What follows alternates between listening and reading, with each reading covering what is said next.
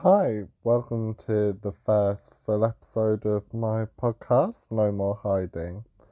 So, I wanted to start just by giving a brief outline of my mental health journey. I'm going to go more in depth about things in future, um, but I just kind of wanted to give a bit of a timeline from kind of the beginning of my journey really till the end. Um, it started when I was in year eight, I suppose. So when I was 12 years old. So when I was 11, I went away to the Royal Ballet School. Um, had a great time there. I obviously was quite a flamboyant child. I was very confident in myself, very strong personality. Um, and being there, I suppose the whole time, really, it was kind of, I was living my dream because I loved dance as a child. It was everything to me. It was the only thing that kind of, it sounds so cliche, but like, it was the only thing that really made me truly happy and like I could really express myself. Um, and yeah, so I was there, I was in my second year. Obviously, I'd been living away from home, which honestly I absolutely loved. Loved boarding school, I loved being away, absolutely had a great time. And then I was in year eight, and then every year at Royal they do appraisals. So if you get a mark over 50, you can stay till the next year. If you get a mark under 50, but they assess you out. So that means that you can't stay for the next year. And I got 47, which is fun. And then got a call a few days later to tell us all about like why and what they can do to support me to help me get into another school and all this kind of stuff. And I think that was the first time I truly felt a dip in my being, I suppose, because before then I'd lived a very happy life. I'd had a few things that had maybe upset me, like in a big way, but that was the first major point in my mental health. So I was assessed out, and basically, after that, the next year I went to the Hammond School, which is in Chester, which is a performing arts school and obviously I came from a very strict ballet school before that, so I kind of I think that definitely helped bring me back up because I felt very low um after getting assessed out. So I went off to the Hammond School, absolutely loved it. There was a lot of lot going on. Obviously we were doing our academics as well as dance, drama, singing, different music. There was just so much going on. Loved it.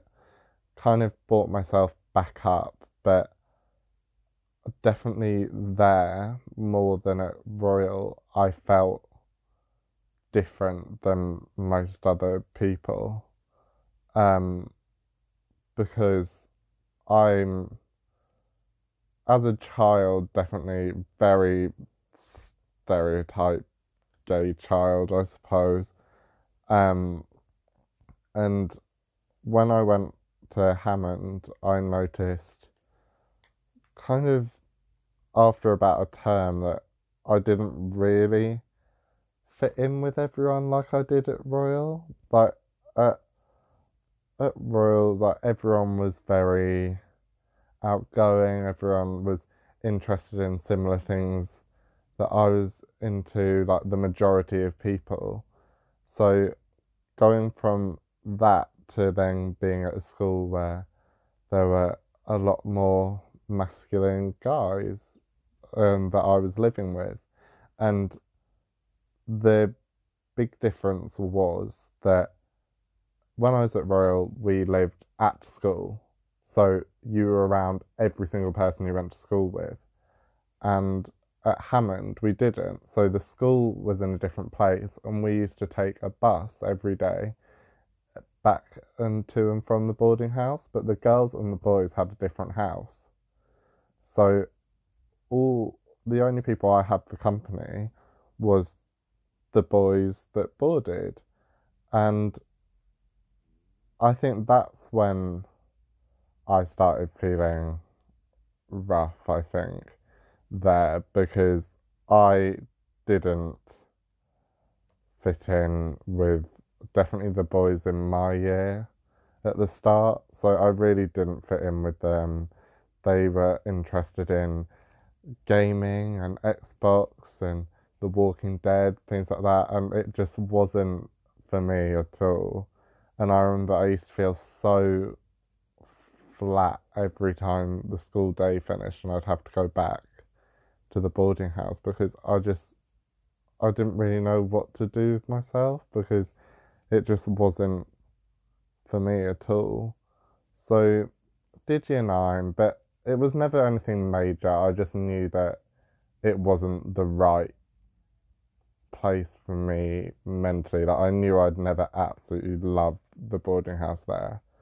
And then year 10 came along, and I think that's when me feeling like I was more um, different really secured itself.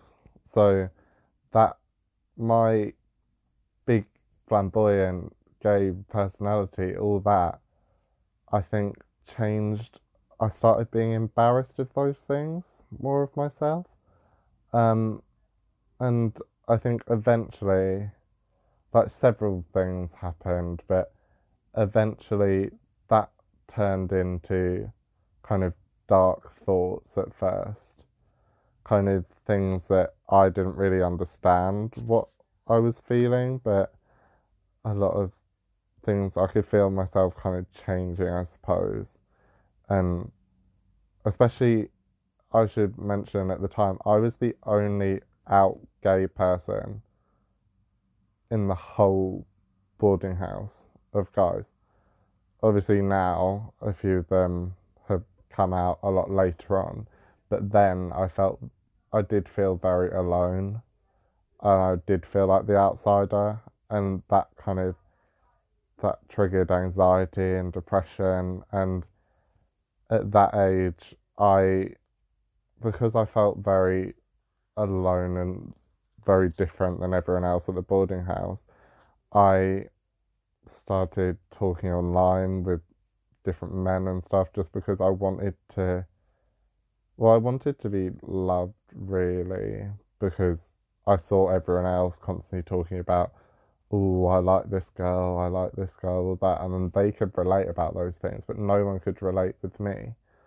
And so I yeah, so that happened, and it started progressively getting worse. I felt my mind changing definitely, and then so it was okay, and then so I got through year ten, and then over the summer of year ten, I definitely I started counselling. Um, to try and get me help over the summer. And I've talked with my mum about that time recently, and she goes, The reason she found it so difficult to help me with all these things is because she never could tell there was anything wrong with me because I had all these feelings that I used to feel alone most of the time and only share with like some people that are very close to me. And so a lot of the time, I, at that time, I, it was always alone. No one else could tell unless I had kind of let them in. I mean, that changed later on. Like, it became more evident. But yeah, so year 10 summer happened, we got through that, and then we started year 11. And I think at first it felt good because I we were now top of the school.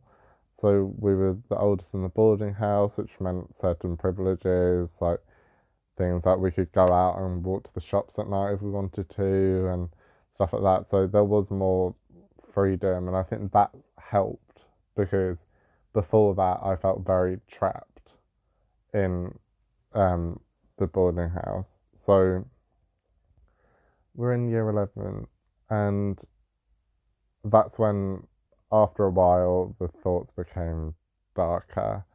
And it's a bit difficult to try and pinpoint certain things that triggered stuff.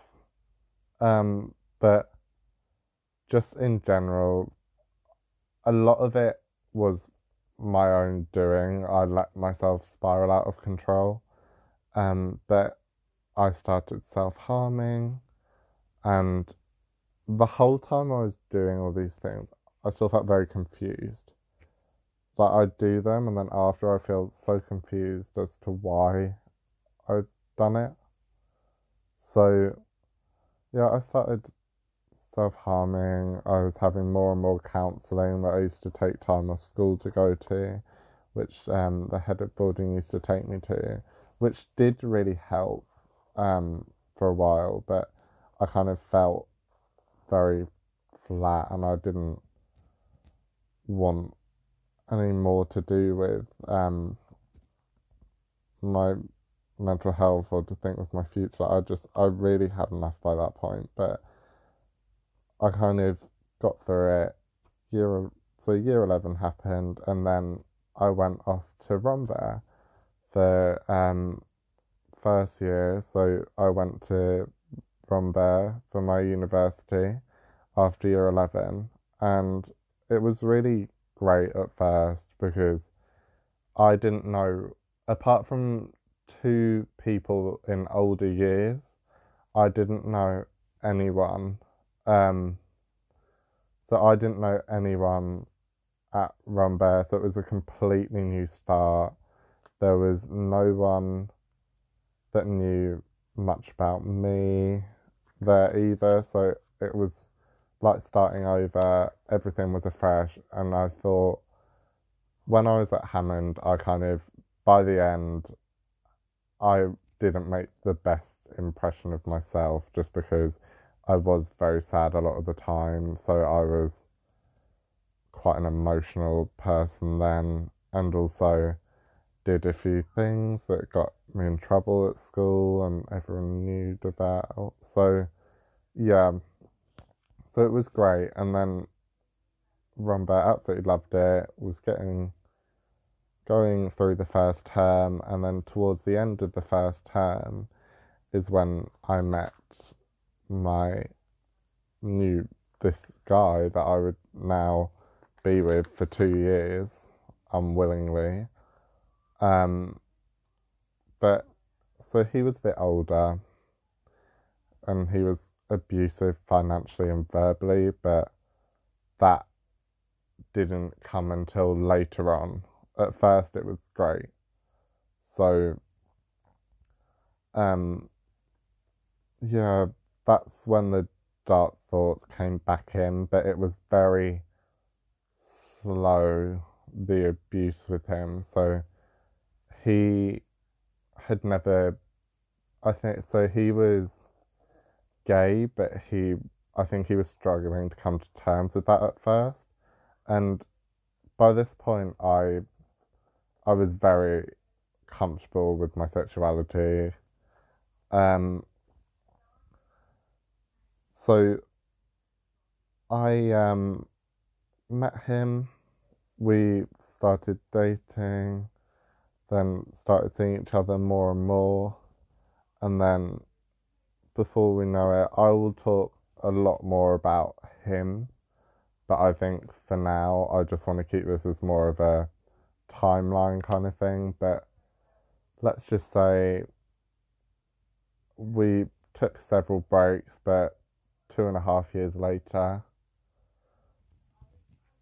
I went off to my first job in Ballet Cymru, which is a Welsh ballet company that I worked at for the end of my third year at Rambert and um, the new academic year until we broke up in December. So we, um, for Cymru, we worked up until December and then we stopped for the year.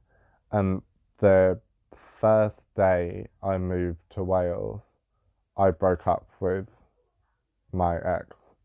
Um, but I'll talk a lot more about that in depth, but it's quite a complicated story. So, yeah, that's probably best not for now. Um, so I started at Ballet and honestly, I had never been so happy because I was free from kind of the abuse of the sex.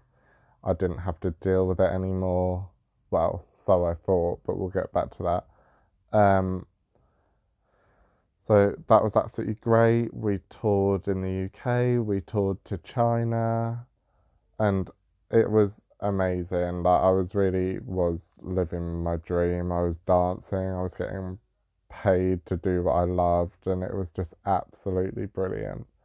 Um, but then I met my new boyfriend, Reese, who I'm with now, and we've been together nine months now. But so we met just after I came back from China in September, and I was finishing the year, and towards the end of my contract with Ballet Cymru, I noticed a lot of pain start in my knee.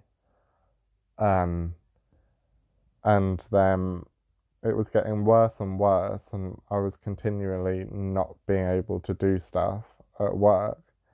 And so um, my boss told me to take the week off, go down to London, go see a good physio, get an opinion so I know what's going on with you. So I went down there and this physio told me that he thinks that I might have torn my meniscus. And by now, I'd already been to several different physios about my knee, and they all had a different opinion. So this was probably the fourth thing that I've been told about my knee. So I think at first it was a problem with my hamstrings, apparently, because my hamstrings were too flexible, which was making it too putting too much pressure on my knee. It was like very confusing. So I got told I can't remember exactly how many things it was, but I remember this was definitely my third diagnosis, maybe my fourth, of what the problem with my knee was because I'd been to a few different people because it was progressively, I could feel it getting worse. And so he said it was a torn meniscus, he thinks, but he can only be 70% sure because he said you can get an MRI and then they can tell you properly, but until then, it's not something that you can just diagnose. And I, so I came back and told my boss that, and then from there, I kind of assumed that I wouldn't be kept on for the next year because my knee wasn't going to get better by itself, or I wasn't going to be able to continue to dance, which I was doing, which in hindsight was very I shouldn't have done that. I should have been a lot more mature and been honest and said that what my problem was. But I, I was absolutely loving the fact that that was my job. That I didn't want to stop, and because I knew that they take a break for basically three months, so it's like they work on a nine month on period and three months off. So I was getting closer and closer to that date where I was kind of like, I'll just keep going just keep going. It will be okay. Um, so I did that. I um, was then told in my last week there that they wouldn't keep me on, which obviously I was very upset, but I knew it was coming. I knew I was not surprised at all that they told me that because obviously I wasn't able to dance properly at this point. I wasn't able to push myself as hard as I wanted to either. So, and obviously at this point we didn't know what the problem with my knee was, but then I got an MRI and yeah, I'll talk a lot more in depth about this, but it ended up after the whole thing, I got an MRI. It turns out I had three tears in my right meniscus and a cyst, which I'd probably been dancing on for two years since the problem started because it was a very small pain at first because it's something to do with how flexible I was meant that I don't feel pain as strongly as it actually is a lot of the time the um, surgeon said, but I, I had to get a partial lateral meniscectomy in February. And then after that, obviously, not long later, lockdown started. So I'd already felt very drained emotionally by then. Um, yeah, I've been through a lot by now with kind of feeling, first of all, this whole feeling of, oh, I'm never going to dance again, blah, blah. And then lockdown started, and I was like, crap, I can't even go and take a class to get myself better. But I have, um, yeah, so I'll talk a lot more through things, but I'm feeling good right now. I think at the start of lockdown, like regardless of all the problems with my knee, um, at the start of lockdown, I was kind of enjoying it because back then I think everywhere you looked on social media, there was so much positivity. The fact that everyone was coming together. It was such communities were now talking to each other. Like especially where I live, you walk down the street and often people don't even acknowledge you. They don't look you in the face. And ever since lockdown, people started having that communication more, just a little smile at each other or a little look or something, just saying good morning like it makes a huge difference. So I was really enjoying it at first, um, and then I took a bit of a dip because I've been, I'm not very good with being confined at all, which is why I think my mental state was what it was at boarding school in a lot of ways was I did feel very trapped even though I did love it but I I just like I appreciated my freedom. Um so yeah, but now I'm feeling good. I'm feeling really positive. And I'm very I'm very grateful in a lot of ways that I've been through everything I've been through because so right now I have like bullet points of what I wanted to say for this episode. Um in front of me. And when I look at it all in front of me, I think how much I've actually learned from each thing. And as I said, this is a brief timeline just to put everything out there. And then I'm going to do more specifics. And then I can kind of talk about what I've learned from things in hindsight. But yeah, I'm feeling really good right now, and thank you so much, everyone, for listening. If you are, um, I hope that I hope I can teach like someone something from making these. They're very it's very personal to me. Um but I by telling my story because I know that a lot of people will have similar experiences in certain ways. And I want to be able to tell my story. And if that helps someone then it's worth it isn't it? And I hope that someone can learn something from my experiences and not feel that they're so alone. Because a lot of the times where I've I was going through things, I felt very like no one understood, no one could relate at all, and that was so not true. If I reached out and kind of listened to more things, then I that would have helped me a lot. So, yeah, uh, let me know what you think. Drop me a message at my Instagram, Oliver W. Smith, if you don't know. But yeah, thank you so much for listening, and I'll be back with another episode soon. Bye.